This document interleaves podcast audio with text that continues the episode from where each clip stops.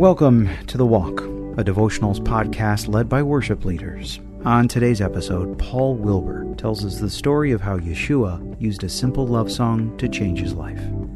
Here we go. Hi, everybody. This is Paul Wilbur.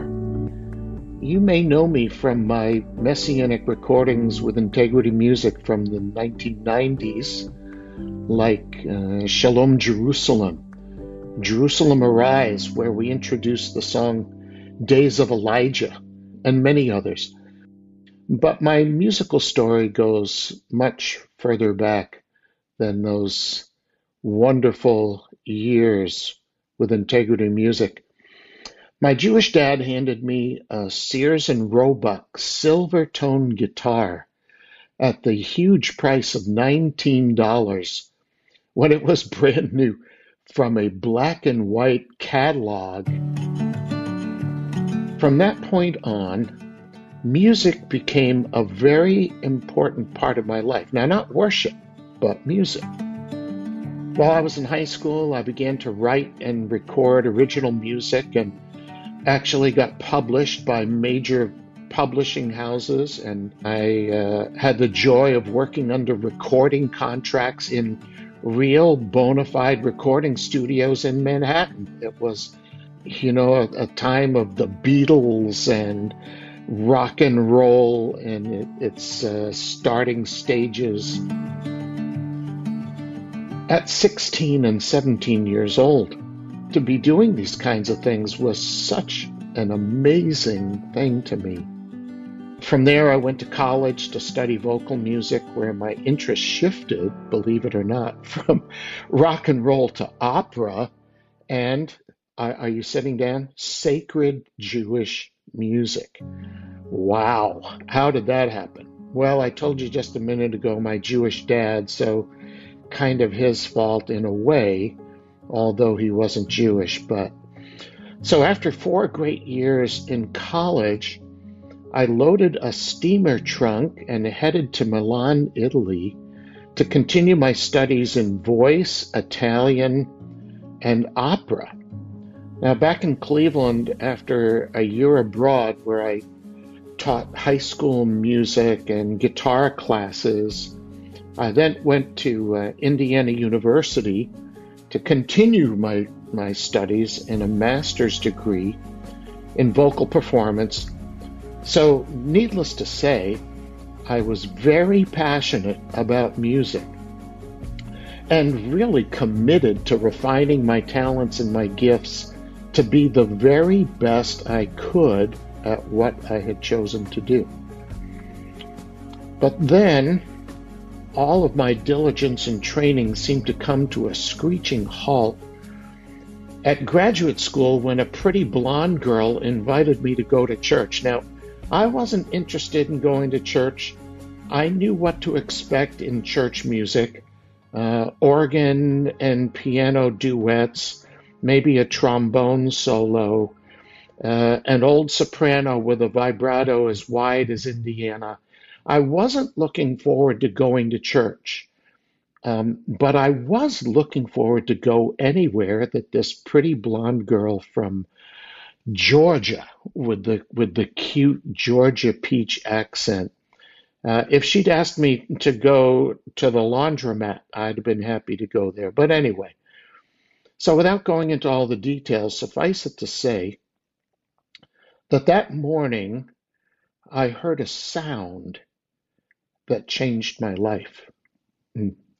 I'm even feeling the emotion of it right now, trying to share it with you here in these brief couple moments. But a, a young guy who was about my age, twenty-seven years old at the time, uh, and a guest that morning, he wasn't on staff or whatever, uh, he got up on a bar stool on the platform with his nylon string guitar, and Lord help me, he sang a love song to Jesus. The effect on the atmosphere around me when he sang was so impactful that I wondered if someone was playing with the air conditioning in the room. In fact, I asked the young lady Why am I feeling a shift in my personal space? A few weeks later, uh, without all of the details, which would take way too long, but were so supernatural, I handed my life and my music aspirations over to Jesus, who I later uh, learned to be Yeshua, uh, the promised Messiah of Israel and the whole world. And this was when I realized that music was no longer my goal, but rather it became a tool to help me and many others do something very important: to worship the Lord in spirit and in truth.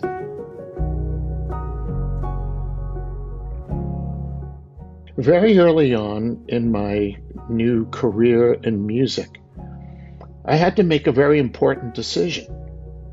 Back in the nineteen seventies, with the rise of people like Michael W. Smith, Amy Grant, Steve Green, Sandy Patty, and so many others having a major voice in the newly discovered contemporary Christian music arena, you needed to make a very important decision if you were a Christian involved in music, and especially if you were a worship leader. And this would not only determine the songs that you sing, but who uh, you would walk with, and if given the opportunity, who you would sign a contract with in order to promote what you do, where you go, the songs you sing, the intention of what you're doing. So instead of uh, saying yes to Sony and R C A, uh, very early on after being a new believer, I signed with Zondervan Corporation, who had just published the New International Version, which became my uh, my pocket Bible of choice even to this day. Uh, from there, I signed with Maranatha Music, and then in nineteen ninety with Integrity Music, that I stayed with for nearly thirty years. But it was intentional. It was because these companies saw the purpose and the plan for sound and music being an offering to heaven and an invitation to the earth. So what do I mean by that? I discovered early on the power of sound was not so much to shift the atmosphere like I felt that first day, as it was to shift the hearts of men and women. The power of sound to impact the whole experience of man all at the same time. The sound in music that has the ability that nothing else I know possesses in this dimension of life. It's the ability to move our entire experience as human beings all at the same time: our body, our soul, and our spirit. And through the sounds, we can speak to heaven and to one another all at the same time. We can provoke the presence of the Creator, because in that famous verse of Psalm twenty-two written by King David, he inhabits the praises of his people. Another translation says that he is enthroned on the praises of his people, and another translation even says that he is or becomes the praise in the mouth of his people. My friend uh, Phil Driscoll, uh, I heard him do a teaching years ago saying, uh, become the praise. So if you're a worship leader or you're part of a worship team, you have a very high calling, a, a very high privilege, and dare I say, responsibility. Uh, what we sing and play, how we present those sounds and ourselves are also important, because we are ministers. we are Levites and priests of a covenant, and we represent a king.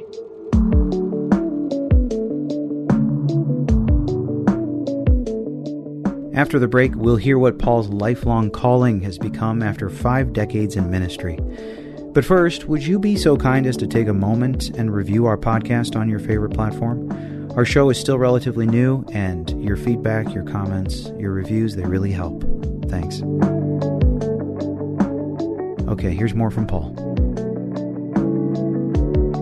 So let me put it this way. Here's what has become my lifelong goal in this high calling: to know him and to make him known.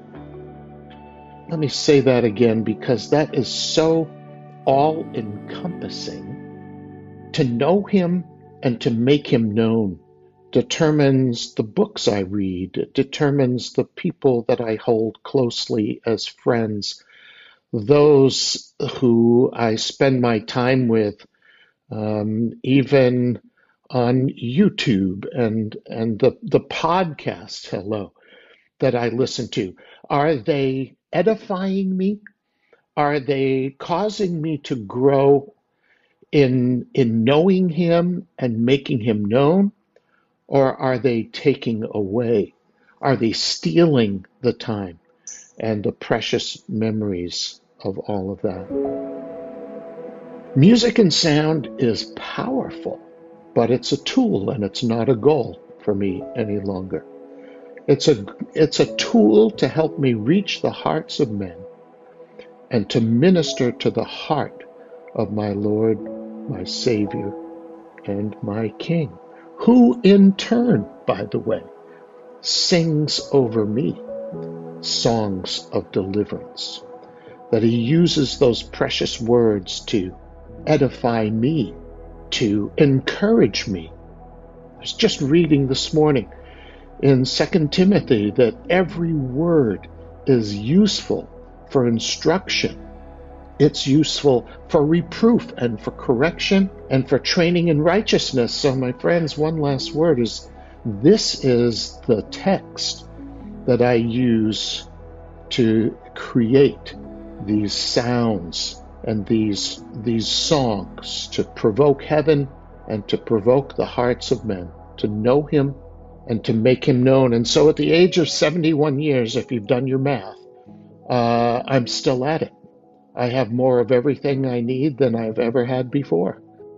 And now my sons and daughters have fully joined me in this journey, in this ministry, in writing, in provoking, in producing, in the travel, and, and all of it. It's, it's generational. It's part of my blessing from heaven for giving over what I had into the hands of a king who never returns what you give to him empty, but he always multiplies and returns it to you much more than you ever could present. And so let me end here this brief time with you, and I hope it's just the first of many times we can share on this most uh, incredible journey of life together, hopefully provoking you in what he's given to you, uh, to use it to the greatest of your ability for his great glory. So in my Jewish tradition, if I may, in the book of Numbers, in the Torah, chapter six, in verse twenty-four through twenty-six, it's the only prayer that I know of in all of Scripture where the King has commanded us to pray for one another. And so let me pray this over you. May the Lord bless you and keep you. Yevarechecha Adonai v'yishmerecha. May the Lord make his face shine upon you and be gracious unto you. Ya'er Adonai panav elecha v'yichuneka. And may the Lord lift up his countenance upon you, turn his face toward you, and give you his peace. Yisa Adonai panav elecha v'yasem lecha shalom. B'Shem Yeshua HaMashiach, Sar Shalom, in the name of Jesus, our Messiah, the Prince of all peace. God bless you. Until next time, I pray all of this and so much more. Thank you so much for the privilege of sharing with you today. Pray that it's really blessed you. Shalom.